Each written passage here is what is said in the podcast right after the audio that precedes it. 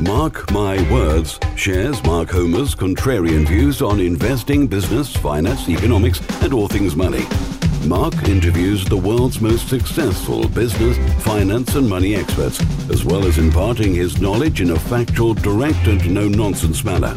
Welcome to Mark My Words, and here is your host, Mark Homer. So on today's podcast, I've got something a little bit different. We've got Simon Danczuk, um, who I met just about a week ago. Uh, we had a really good chat uh, in central London uh, about various topics. I had a little bit of lunch with Rob, uh, and we thought it would be uh, particularly good to, to, to get him on the show uh, because he used to be an M P, uh, and he's got loads and loads of views, lots of in-depth knowledge. So Simon, welcome. Thank you. It's great to be here. So tell us a little bit about uh, your days as an M P, Simon, um, what, what, what you did before and what made you want to become an M P? Yeah, I'd, I'd wanted to be an M P from the age of about fifteen, actually. Mm-hmm. So I got uh, the political bug, as, as some people do, uh, and then I eventually stood when I was twenty-five to be a councillor in Blackburn, uh, lost, so I stood again when I was twenty-seven, did eight years as a councillor, uh, but then I developed a business, market research, that's my background, sociology, social research, political research, set up an agency of my own, stepped back from the council to focus on business. Quite unusual for a Labour M P, actually, to have a business background. Uh, but when I got into my mid-forties, I was running this agency that I'd set up, and I thought, if I don't try to be an M P at this age, then I'm going to miss the opportunity. So around two thousand five, two thousand six, I started looking for a parliamentary seat to fight, and I chose uh, Rochdale, and the, the Labour Party members there chose me as their candidate, and I fought it in twenty ten. So that was the lead up to it. So you were you were a, a Labour Party councillor, were you all, all the way through? Yeah. Um, and, and what sort of really galvanised your motivation for, for doing that? You know, was it purely altruistic? You want to help people? Or what, what? Yeah, and that is what I enjoyed both as an M P and as a councillor. Yeah. You get, I got a lot of satisfaction from helping solve people's problems or being able to come up with solutions and trying to get, you know, uh, civil servants or council officials to do what they should do yeah. uh, correctly for, for, for people. And so that's a particular aspect of it that I enjoyed. I'm from a very, very poor family, uh, so ideologically I had some inclination to want to, you know, improved a lot of people who've who've not had it so good uh, or who've been vulnerable. That's what got me ideologically interested in politics. Uh, I'd read loads of George Orwell as a young guy, uh, perhaps oddly, but, you know, a bit of an anorak when it came to politics. Never really done sport or football, just done politics. So that was my thing, and uh, and it grew on me, and I thought I need to do it. Yeah, brilliant. Um, so business, market research. Mm. Um, A little bit of polling in there as well. Yeah, yeah. Absolutely. Yeah. Um, so did that come, uh, you know, when you were sort of already in politics as a councillor? Were you using it as as, as a sort of mechanism to, to, to work out how to, you know, re- retain your seat and, and get a better seat? Yeah, I've, I've yeah. always sort of cross-combined the sort of hobbies and work and interests uh, together. And so the setting up, I, I was a, I left school at sixteen, uh, worked in a factory, but then I went to university as a mature student in my twenties, and I did a, did a degree in sociology and learnt the whole variety of research methods, as you mentioned, opinion polling, focus groups, all that sort of thing. Uh, did various jobs in that sort of area, and then set up my own agency based in uh, Manchester, which I ran for eleven years. Uh, and you're right, some of the experience in local government uh, as a councillor helped me win clients uh, for the agency after I stopped being a councillor, because I understood a lot of our clients became local government, uh, local authorities.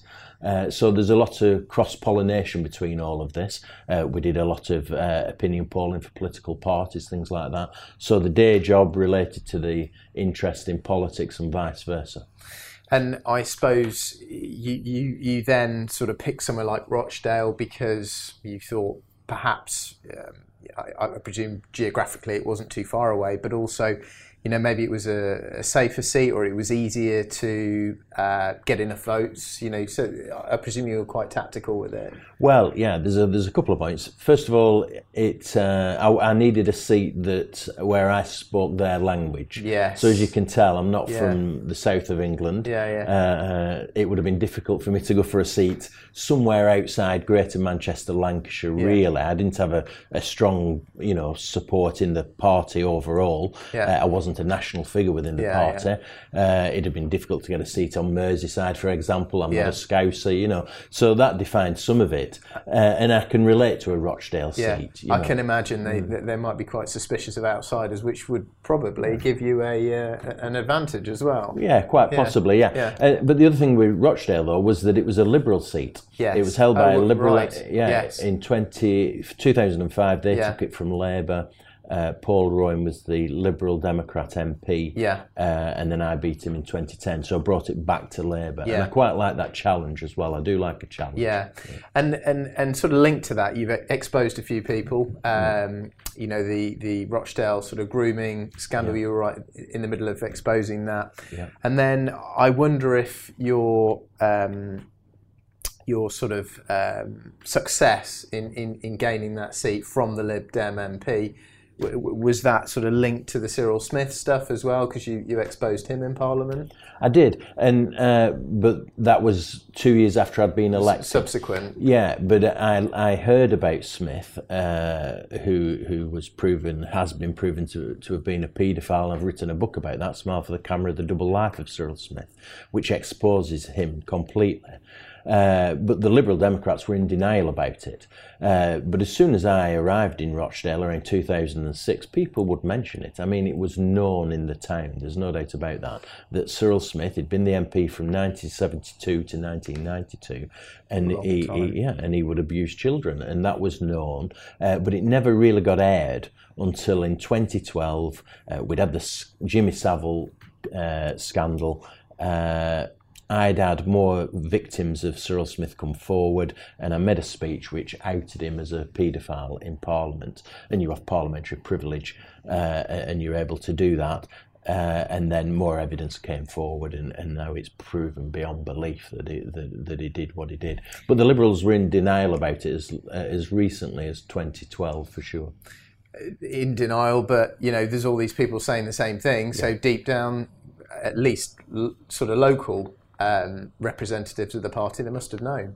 Uh, yeah. And it's just bizarre, isn't it, that obviously there's been Jimmy Savile, there's been a few others, um, that it can be so widespread and nothing's done. So many people know, the whole town knows, clearly the people in authority, the police, the party, whatever, and um, they just sort of let it go on. Yeah. And I think I think we have to recall, I, I'm older than you, Mark, but uh, you know, I recall from being, when, when I was young, that people had a different view of child abuse. It was sort of almost laughed about. It was, you know, the guy down the street, you've got to watch him, but nobody took it very seriously. Uh, whereas nowadays, thankfully, not least because of some of this campaigning, people take it rightly much more seriously. But at one stage, it was just a bit of a sort of dirty joke that people mm. joked about. Comedians yeah. would joke about it. Yeah. Uh, I'm going back to the sixties and the seventies and even into the eighties. It was never really taken seriously as a crime. It seems mad. Madness now, but, but mm. this is the reality of what it was like, and that clearly helped people like Savile, Smith get away with it, no doubt about that. Mm. It, it just seems bizarre in today's sort of environment that that, that, that went on, but mm. I suppose views change, and, and also sort of research, and then you, you know, you see the effect that it has on these kids um, many years later, I, I, you know, and I, I think maybe people are, are more alive to all that now, so now more's done about it. Well, you, you hope it is. Yeah. I mean, I wonder if, you know, in the likes of, um, you know, these grooming gangs, I wonder if that still continues in, in certain areas. Um, I don't know. You uh, There, there will you know, be instances of that, yeah. and there's no doubt about it that child abuse continues. Uh, and they are very adept, I mean, studied this subject, very adept at how they operate and mm. how they target uh, vulnerable people, just like Smith did. Uh, they have a modus operandi in terms of how they approach it. And they think that they're in the right, they think it's acceptable, when it quite obviously isn't. So it will still be going on, but we're more yeah. alert to it, I think. Yeah, yeah. I, I've got a four-year-old now, and obviously we're, we're constantly watching where he is yeah. and who, who he's with and all that sort of stuff. Mm. uh, because thankfully we've we've heard about all this. And I, I must admit, when it was initially with the Catholic Church and everything, I used to think, well, is this just the papers and whatever? But you know, they were really doing it, yeah, and, yeah. and and and everybody believes it now, which yeah. is which is obviously important. Um, okay, so um, I'm bound to talk about landlords tax um, and. You know, this constant, probably really, I mean, it was before two thousand sixteen, but it really got going officially, I, I feel like, in two thousand sixteen um, with George Osborne uh, and Section twenty-four. So the inability to offset all the mortgage interest against the rent, which I think we spoke about, mm. uh, stamp duty going up, you know, for, for landlords buying properties, but then sort of rafts and rafts of legislation that has mm. continued to be piled on, um, you know, whether it's right to rent checks, you know, there's Legionella checks, maybe, you know, you you know all the safety testing, the, the layers of safety testing that have to go on in a, yeah. a rental property, um, you know, the the banning of any sort of letting agency fees, or you know, that that's just a small portion. And now landlords are being hit with, um, you know, um, the, the repealing of the Section twenty-one, which means that um, they can't gain vacant possession of their property unless they're going to sell it, and maybe for some other reasons. Um, there's a clear direction of movement mm. here, um, and you know, it, it, it, I, I'm sure some of it is tax, but some of it isn't. What? Why do you think the government have taken this this tack? Because of course, in the end. The, the the only people that can pay for this are the customers, mm. the tenants. Uh, as we can see, rents since two thousand sixteen around here, they've nearly doubled. Um, so now we've got the evidence, and not just landlords moaning, oh, they would say that the evidence is there. So, what, you know, this is sort of basic economics, isn't mm. it? You reduce the supply of something, uh, the price goes up. They're not really helping the tenants. What, what, why are they? What, what's the motivation? I don't. I don't really understand.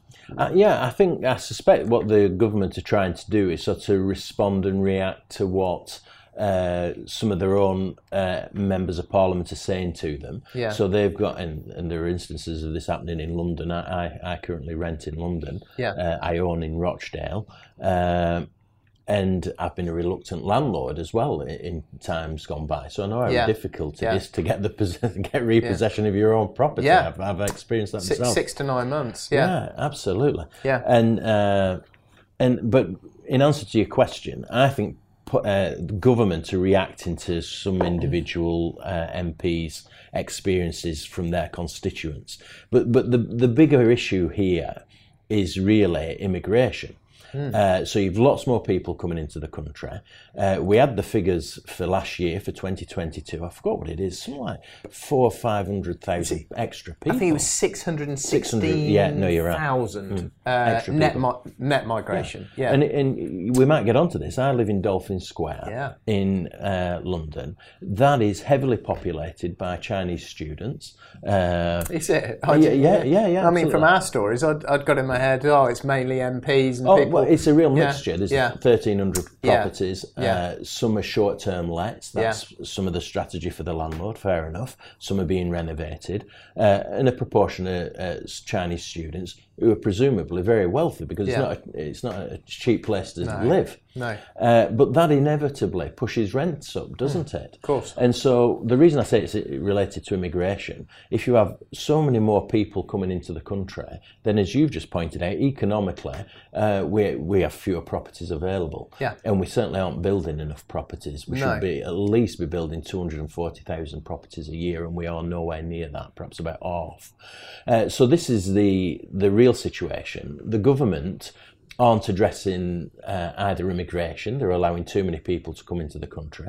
So students can bring in uh, family members. There is no reason for that policy at all. I think about eighty thousand of the six hundred thousand that you mentioned were, were family members. Yeah. You'd, if they come into study, they don't need to bring, and they were advised not to allow that to happen. Uh, so this is uh, uh, having a, a result on rental values. Mm. Uh, it's making it harder for people to rent. And so you have constituents, like you do in Dolphin Square, going to their local Conservative M P and saying, uh, the landlord is treating us like this, they're putting the rents up like that, uh, they're neglecting us in certain ways. Uh, and then the M P is making representations to her government, mm-hmm. uh, which is saying we need to control private landlords. Yeah. And, and so you can see where it stems from. Uh, and by not addressing this over here, immigration, you end up creating a problem over there. Yeah. And so the government are tinkering around with the private rented sector. The reality is it's a really important and a growing uh, and increasingly important part of the mix in terms of, you know, because council housing has practically died a death. We mm. still have social housing. People still like to buy an home, uh, but rental is a, a, a more crucial part of the mix than it ever has been, and we should encourage that. And uh, and and is and is getting smaller now. Yes. It is reducing. Yeah, yeah. Um, be, because of course there's there's a couple of things going on here. Obviously, yes, there's migration. I was going to come on to that, uh, which is a big part of this, but. You know, in in addition to that, it, it's the mix between how many are owning and how many are renting, because of course landlords are being driven out. Now, obviously, Michael Gove would say, well, all right, if there's one less landlord, that property doesn't disappear. Somebody buys it, and a first-time buyer might have it, and you know, there's not a bad argument for that, but. It doesn't encourage a um, a flexible and and, and dynamic labour um, sort of labour force. Um, you know, having a, a decaying rental sector. Mm. Um, yes, I know they want to sort of, the government want more tax out of it, and maybe this is one of the solutions. And yes, I can understand lots, you know, M Ps are coming to them on an individual basis saying, well, I've got this issue or whatever. But as a strategy, it doesn't seem to make any sense at all that, that, that rents have doubled since two thousand sixteen because they've reduced the rental supply. Mm. Of, of, of properties. Yeah. It's, where is the strategy? Uh, well, I think there is often no strategy. And I, I think, I mean, in terms of the really bigger picture, in terms of uh, politics, I think that's what we've been lacking, isn't it? We've continually had a change of Prime Minister uh, and uh, we lack a vision as a country. Yeah. And so at the macroeconomic and political level, we really don't have a vision for where we should be going and what we should be doing. And we have had that in the past, you know, where government has worked more cohesively across departments, whether it's the Treasury, yeah. the Community Local Government Select, uh, the Community Local Government Department, Business Department, more working in unison to try and achieve a, a, an outcome and a better goal for the greater good of the country, but we just haven't had that. And that, I'm not being party, partisan about this, I, I'm not in any political party now, uh, but we haven't had that for quite a considerable time. And so one aspect of government doesn't know what the other's doing, and what the repercussions are for, for a particular strategy over here doesn't suit what's going on over there. But why haven't we had that? And why, um, what, I know we're in this sort of, I don't know, four or five year election cycle, fixed term Parliament mm. Act, and uh, you can see every, you know, M Ps and you know the, the government are, are looking towards the next election all the time. But you know, there was an election every four or five years, you know, twenty, thirty, forty years ago. Yeah, yeah. Um, before that act, why why is this gone? Why mm. why is the the strategy disappeared? And why why is there not somebody smart, mm. you know, in an eco, economic sense, mm. running the show? I thought that's what Rishi was. Yeah, yeah. But yeah. isn't he just doing more of the same? This this spin, you know, yeah. nonsense. Yeah. Well, it is about political leadership. It's just like in business. It's it's always comes down to leadership. In this instance, political leadership, uh, and. And we could analyse each individual prime minister. Bor- Boris, you know, for all his talents, he has faults as well, uh, to say the least. Uh, but but some of that is around, uh, you know, uh, not being able to direct very well. You know, yeah. not being able to create a, a strong vision. No. Uh, he could deal with the day-to-day. He's very popular on the doorstep and all yeah. the rest of it, but not in terms of giving a vision. I actually, and then we had Liz Truss, which is probably, you know, I mean, there's a blip in the whole of it. Uh, she probably wasn't really given a chance. The markets uh, went against her very quickly. And uh, I'd never really been a Rishi Sunak fan, but I do think he's something of a technocrat. Uh, he keeps his head. He is now in a position where he's, he's forging forward, trying to ignore the yeah. Boris uh, show uh, and get on with running the government. Yeah. And you might finally get uh, some stronger leadership from Rishi. I do think he has some vision. Uh, he set out some priorities for the next twelve months, reducing inflation, you know, some targets which you would do in business. So that's to be welcomed, growing the economy, paying off the national debt. So there is some vision there. Uh, but whether he gets a chance to prove himself between now and the general election is, is a different matter. So you need consistency. It takes time, doesn't it? It takes time. Look it, at Margaret Thatcher. It's like an Thatcher. Oil tanker. Absolutely. And, and yeah. the results don't show. You, you put no. the hard yards in, what, first four years maybe. Yes. You get the results six, seven, eight years. Exactly. Yeah. So for, for you know, Blair had many years at it. And, you know, he has his faults just like all of us. Uh, but he did create some cohesion within government. Mm. And don't forget, we particularly see this, and it's an important point, is that we have a civil service, the blob as it's now called, uh, that are really not s signed up for the elected government's agenda. So you look it at the Home Office. It doesn't seem that way, does no, it? They certainly not. Well, this this is going to be my next question. Yeah, yeah. yeah. They, yeah. they are leaking left, right and centre. Yeah. So whoever's Home Secretary, if that Home Secretary is not on the left, and they won't be because it's a yeah. Conservative government, that's yeah. what we elected, uh, then they leak against them. Yeah. Suella Braverman and her points, like, you know, driving, speeding points, that's come from civil servants. Yeah. It's not come from anywhere else. Well, this is what I thought. I mean, I, I, I was I was going to say the same about Priti Patel. Yeah. I, I, I got the feeling that that those two women actually did want to do something about immigration and, and, and stop the small boats. Yeah. Um, but why is it that the, the person in government whose responsibility is and, and, and would appear to have the, party, uh, the power to do something about this and also look like they actually wanted to do something about it, why is it they don't seem to be able to? Mm. What, what? It's because the civil service rallies against them. Uh, there's no doubt about that. I had coffee earlier this week with somebody who had been uh, a senior advisor to David Cameron, and I asked these very questions. And, you know, he said perhaps the solution is the American model, which is where when the president comes in yeah. or the new party takes over, yeah. then they bring in their own people to yeah. run things. Yeah. And I think we have to, we certainly have to do something different in this country. Something's got to happen, hasn't mm. it? I, I, I suppose it is good having these people who are continually there and not on the four or five year cycle mm. for the reasons we've just mentioned. But I don't know, maybe it's the more junior people stay, yeah. you know, they know how to run the ship, and, and then yeah. the, the, the senior management gets yeah. changed or something.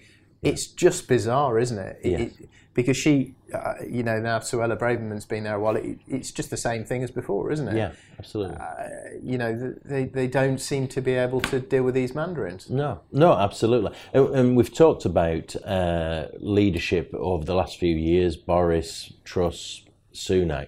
I actually don't think it will be any better under Keir Starmer. I, no. I, I, be, I haven't decided how I will vote yet. Uh, but I don't get a strong sense that he will provide a strong vision that would suit my kind of politics. So I, I'm tradi- I, I've always been traditional Labour, tough on illegal immigration, tough on benefit cheats, and that we're not going to get that from North London Labour, which is what Keir Starmer is, it's what Ed Miliband was, it's what Jeremy Corbyn was. So I'm concerned about a Labour government and how effective they will be. Well, okay, so the public finances have clearly got a lot worse since COVID. Mm. Prior to that, every, you know, if you look back every five years, even since, you know, I, I became sort of politically and financially conscious maybe in the nineties, but all I can ever remember was taxes going up and the public finances getting worse. Now, okay, some of that, you know, I was younger at the time and some of that will have been the perception from the media, but, mm. you know, ever since I've really understood that stuff, it, it you know, and, and, and understand, under, understood how government raises its, its money through taxation. It, it just seems, especially for business and anybody earning any money, it just seems to have got worse and worse and worse and worse. Mm. What, what's at the root of that? Why, mm. why, why, why are, you know, the, the, the, the public finances, you know, the, the, the budget, why does it keep going up? Mm. And them not, you know, local councils have been decimated, they go through these constant rounds of, um, well, maybe they don't cut spending in, in some areas mm. enough, but um, I, I don't understand why why we've just been on this trajectory, mm. and I presume it, it, it, it it started a long time before that. I, and I think it's different issues at different times. I think right. that's the reality of it. I mean, just addressing the local government situation, I can't remember a day or a month that's gone by when local authorities don't, compl don't complain about not getting enough money. Yeah. You know what I mean? Yeah. Wherever yeah. you are in the country, yeah. they think they should get more, and, and they know how best to spend it is what they would argue. Well, so I think some yeah. of their complaints falls on Uh, empty ears, you yeah, know, yeah. people don't want to hear it. But in terms of the, the national economy, w you know, we had the uh, mortgage financial crisis around two thousand eight, did massive, uh, created massive problems, didn't it? For yeah. the, you know, we had to prop up the banks. Yeah, yeah. Uh, then after that, we've, we've had the pandemic, you get the war in Ukraine, that yeah. increases energy yeah. costs. So there's always something putting pressure on. But there, there's um, always something, you know, yes, before yeah. that, you know, uh, mm. I don't know, you know, I wasn't particularly conscious, but, you know, we had E R M, didn't we, in mm. the nineties? Yes. You had MIRAS, you know, that, that yeah. you know, you, you, you all the oil shocks, you know, mm. and, and inflation going absolutely nuts in, mm. in the seventies. Uh, you, you know, you had all sorts of scandal in the eighties. The, you know, within every ten-year time frame, th there's a big economic shock. Yeah, um, that's, right. it, that's no different. No, it isn't. You and, and but but and you alluded to it. The, the media is very good, in, especially in the United Kingdom, at telling us how bad things are. Yes, and, and uh, I'm not saying it's brilliant by any yeah. stretch. Pe people are really struggling. Uh, but one of the biggest issues at this moment is that we have, you know, not full employment, but not far off. We have lots of people employed. Mm. Uh, unemployment is exceptionally low. Yeah. But we have twenty-three million people in the United Kingdom who are e of working mm. age, mm. economically inactive. Mm. Now, some will be students, yeah. some will be carers who can't do something yeah. else. But surely, out of twenty-three million, they could f fill the vacancies that are required, yeah. uh, and there are vacancies. Uh, there are there will be employers calling out for staff and employees, uh, and we need to do more to get some of the twenty-three million people uh, back into making a contribution. Isn't isn't the world of commerce, business, uh, you know, and, and the world of work? Isn't it? Doesn't it boil down to that word incentive? You know, mm. surely if those people are incentivized to go and work, that is it didn't cost them more than they were claiming on, I don't know, housing benefit, income support, yeah. um, and, and tax credits and all that sort of stuff, then they might want to do it. Um, and they weren't paying, you know, huge amounts of income tax. I mean, surely you can yeah. incentivize these incentivize yeah. these people to, to go back to work. Yeah, absolutely. And some of universal credit, the concept of universal credit, creating one benefit yeah. uh, instead of several that you have to join up, made sense. And Labour have now bought into the idea. They were condemning it at one stage, but now they've bought into the Conservatives' idea of doing that. But you're right, it's finely tuned in terms of the finances for individuals. They will weigh up whether it's worth mm. going to work or whether it's more attractive and they're incentivized to stay out of work, and it, it has to be better tuned than what it is currently. Well, that, that must be the conclusion of the, of those twenty-three million people. I don't know what number aren't, you know, genuinely sick or yeah, yeah. you know, their, their kids at school or whatever, but it's got to be at least five million of them yeah. that, that, that you would have thought, wouldn't you, just on a, a very, you know, you, you make it worth their while, surely they're going to go back to work, or at least part-time. I mean, imagine there's a load of mothers, you know, paying for nursery care, which I, we've just come out the back of. I mean, yeah. it's it's bloody exp- I think it was yeah. nine grand a year yeah, yeah. for a nursery. I mean, yeah. how does that work yeah. for the average person? Yeah. I can't get my head around how a lot of mothers would want to go to work and just pay, pay yeah. all that money no, for a nursery. Right. And, and so one of yeah. you is just working to subsidise the yeah. uh, childcare provision. Yeah, so yeah, most of them just there. conclude that, yeah, yeah. well, I'd just better stay at home and do it myself then. Yeah, yeah. that's right. And, and, and it's a really complex picture. Some of those uh, will have mental health issues. Yeah. Uh, and many of them will be foreign students who, when I was a yeah. student, I had a part-time job that was nearly full-time whilst yeah. I was studying full-time. Yeah. Uh, so perhaps students don't work part-time as much, or if we've more foreign students yeah. who are wealthy, they yeah. certainly don't yeah. take up part-time uh, employment because they don't, they can afford not they to. Need to. Uh, mental health services, if you neglect some mental health provision over here as a government, uh, you are affecting that twenty-three million, not helping them get back into uh, employment. So it's a complex picture, but it's all, you know, Gordon Brown introduced tax credits. Mm. Was that a good thing? effectively government subsidising uh, wages by, you know, pay, topping up wages for, for employers. Is that good? Could that be redrawn or rebalanced to try and get employers to pay more? M- many employers will lobby government to allow more immigration so that wages can be kept down, but that's an easy solution. Instead of adopting technology or developing productivity, they'll just try and import cheap labour.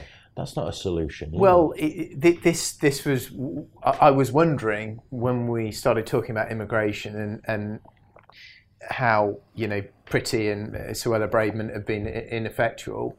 You know, I was wondering if you were going to say that actually, um, yes, maybe they want to make these changes, but the Treasury are railing against it because they think that more people coming in grows the economy and fixes some of the financial issues. That that is exactly right. The yeah. Treasury will be making that argument that that immigration helps grow G D P, uh, but that's a very blunt instrument. And you know, twenty-three million people not in employment. Some of them will be uh, uh, calling on uh, will be I- immigrants that are calling on public services, whether it's the N H S, education, schools, all that's got to be paid for. We've got people coming into the country who aren't even identified. So the six hundred thousand we were talking about. They're the legal ones. They're the legal yeah, yeah, yeah. ones that have come in, not yeah. the ones that have never been found. Well, and it, there's plenty of those in fifty, the informal sixty, economy. fifty, sixty thousand potentially uh, are just coming over on boats. Yeah, yeah. And, and yeah. Serco are spending seven million a day, yeah, yeah. which is, I think, two, two and a half billion a year. I mean, most of those aren't working. In fact, I don't think they can work. No, they're not allowed to work. No, no. If you're seeking asylum, you cannot work. and and returning it to rental levels and to my constituency of Rochdale that I used to represent, that we had the second highest number of asylum seekers placed in, in Rochdale, it's second highest in the country. So we were taking a disproportionate number of asylum seekers because rent levels in Rochdale are exceptionally low. Mm. So Serco, whoever yeah. else, would look for the cheapest rents, and uh, someplace in the northeast, in Merseyside, but Rochdale was the second highest in the country. And and it's all good and well people like Keir Starmer wanting an open door immigration policy.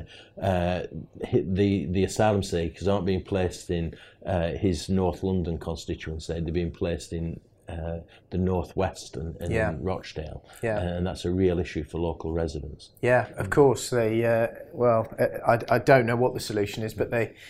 They don't really seem interested in, in quelling it, because surely, I, I know there's this, you know, the, uh, I forgot what it is, E C H R uh, that they've got to deal with, yes, and, and various yeah. other legislation, yeah. but oh God, they can do that, surely. I mean, well, when the, there's the, emergency the Labour voted against Labour voted against stronger illegal immigration legislation, so the oh, idea why? that they're going to, well, because... because That's the, the ideology. Yeah, if yeah. that if they're honest about it, yeah. that is the ideology. They, they have a, a generally have an open borders policy, yeah. but they just won't say that publicly. Yeah. Uh, but they yeah. are proving it by how they vote in Parliament. Yeah.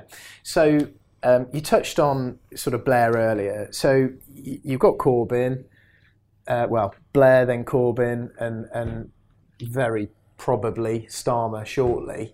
Mm. Um, where are you on that spectrum? Are you are you a Corbynite? Uh, it's certainly not a Corbynite. The Financial dis- Financial Times described me as Corbyn's fiercest internal critic uh, when I was in the Labour Party. Uh, I'm proud to say I, I like to think I played a part in uh, ensuring that neither Ed Miliband nor Jeremy Corbyn became Prime Minister. Mm. And so I was never overly partisan. I, I, I, so I, I think that politicians should do what they think is best for the country, not what is best for their party. Mm. Uh, which is an exceptional view. It's not the most common view held. And I didn't think Ed, Ed Miliband was right. David was very good, I have to say. Uh, I was a supporter of David Miliband. Uh, but Ed wasn't right to be Prime Minister. Corbyn certainly wasn't right to be Prime Minister. And I a, said so. I mean, that would have um, been a disaster. I mean, we, yeah. we were all... I, I suppose I was worried. Um, I've learnt not to get too worried because often they say one thing and do another. But with Corbyn, I was pretty sure that... It, I mean, they weren't even going to give him the, um, the, the the sort of nuclear button, were they? It would have been disastrous. it, it, yeah, they, they weren't going. He wasn't going to be in Cobra meetings. I mean, it was just a bizarre scenario. Yeah. Um. So so Blair, we we've spoken, you know, previously.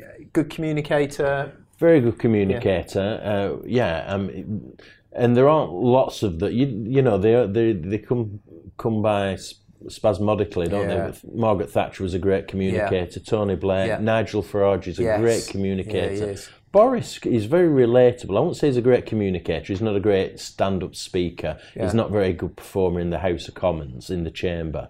Uh, but he does a good after-dinner speech and that. But he can, he can relate to people. Even yeah. though he's from a relatively posh background, mm. he can relate to people much better than Keir Starmer can. Yeah, of course. But the, the big ones, Blair, Farage, really have the ability to communicate and, and understand. It's not just about being able to speak to people. Yeah. It's a being about it's being about being able to interpret what people want and think yeah. uh, and want, you know, the direction of the country to go in. Yeah, and mm. then package up their response Responses uh, as a response to what those wants and needs are, which yeah. is very powerful. Yeah, I, I um, yeah. When I was growing up, I used to watch Blair and, and Bill Clinton speaking, yeah. and I still think those two. Yeah, um, Clinton is just on another level. Yeah, uh, absolutely. And actually, to see George Bush come later, she's just like, you know, what's yeah. happened here? Yeah, you know, yeah, yeah. and then you realise that they're not all that good. No, but but different uh, leaders have different attributes as well. Yeah, that's you know? true. I mean, Very Gordon, true. Gordon Brown was yeah. a phenomenal economist, you could argue. Yeah. And, you know, no,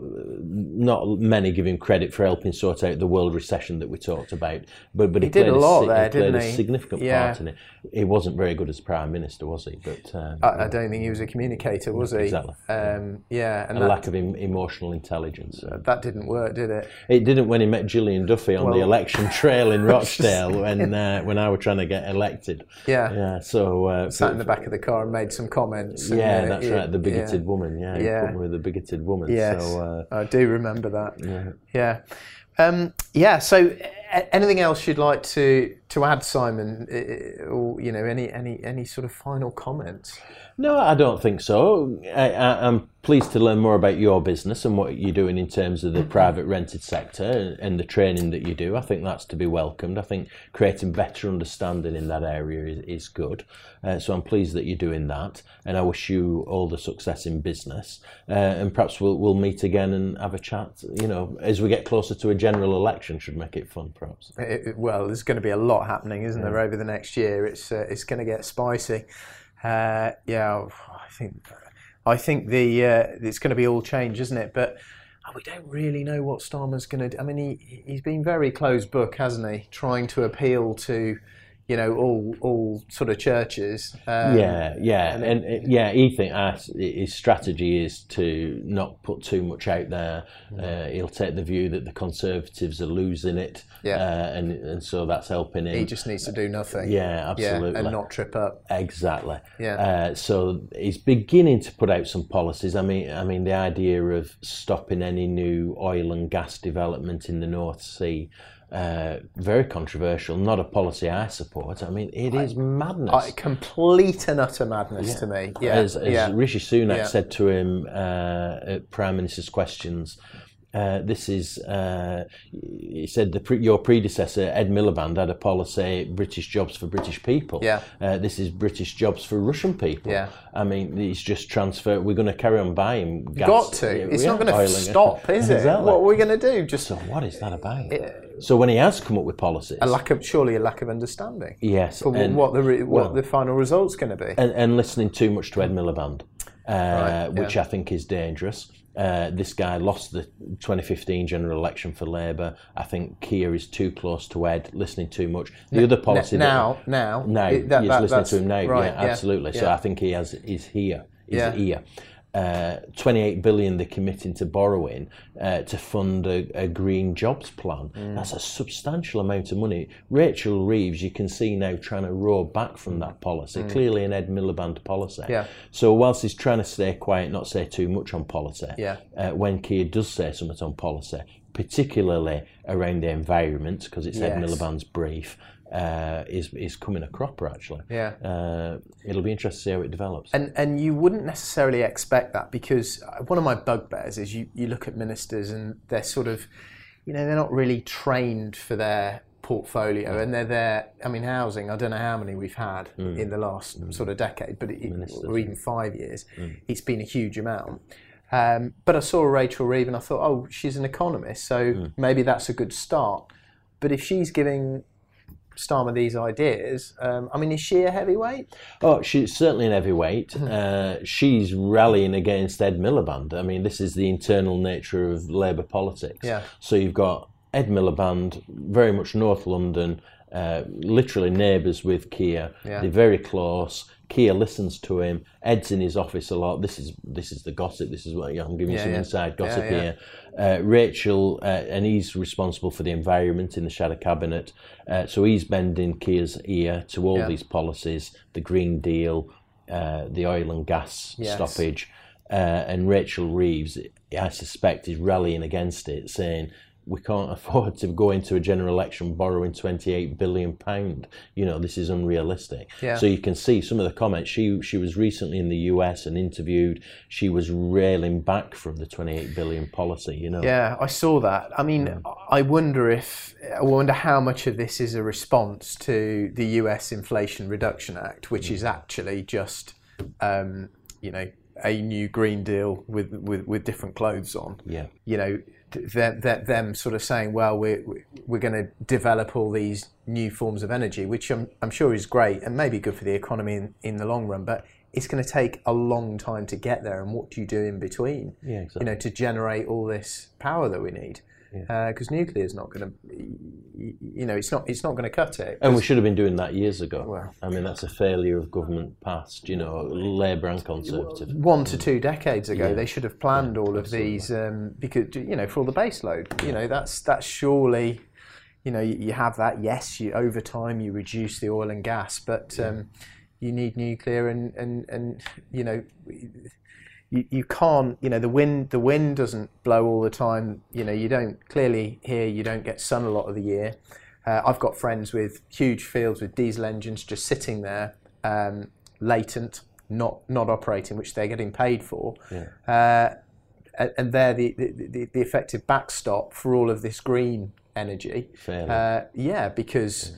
you know, if, if you've got a, a wind turbine turning, um, you know, the battery technology doesn't really work. Yeah. So, you know, in, in the ground, you've got uh, a huge amount of uh, these coils, which, which just basically waste all of the energy that that's generating if the grid doesn't want it at that moment. It yeah. doesn't usually go, it doesn't go into batteries right, yeah. uh, because that technology's not far enough on. Yeah. So you've got uh, a situation where those only really work when, you know, the, the grid needs the energy and the wind is blowing, you know, or the yeah. sun is shining. Yeah. Um, so you need these other things like nuclear to create the baseload as part of the mix. And uh, again, it just, where's the strategy? Yeah, why Why is no, you, surely this is, it's the job of the civil service to, to look at that and sort of go, this is what we need to do. I'm not getting sacked in four or five years, probably. Yeah. So, you know, I need to hold this brief for the next lot and persuade them that yeah. this is what's important for the country. But and other countries are better at this. You look at yeah. Scandinavia in terms yeah. of planning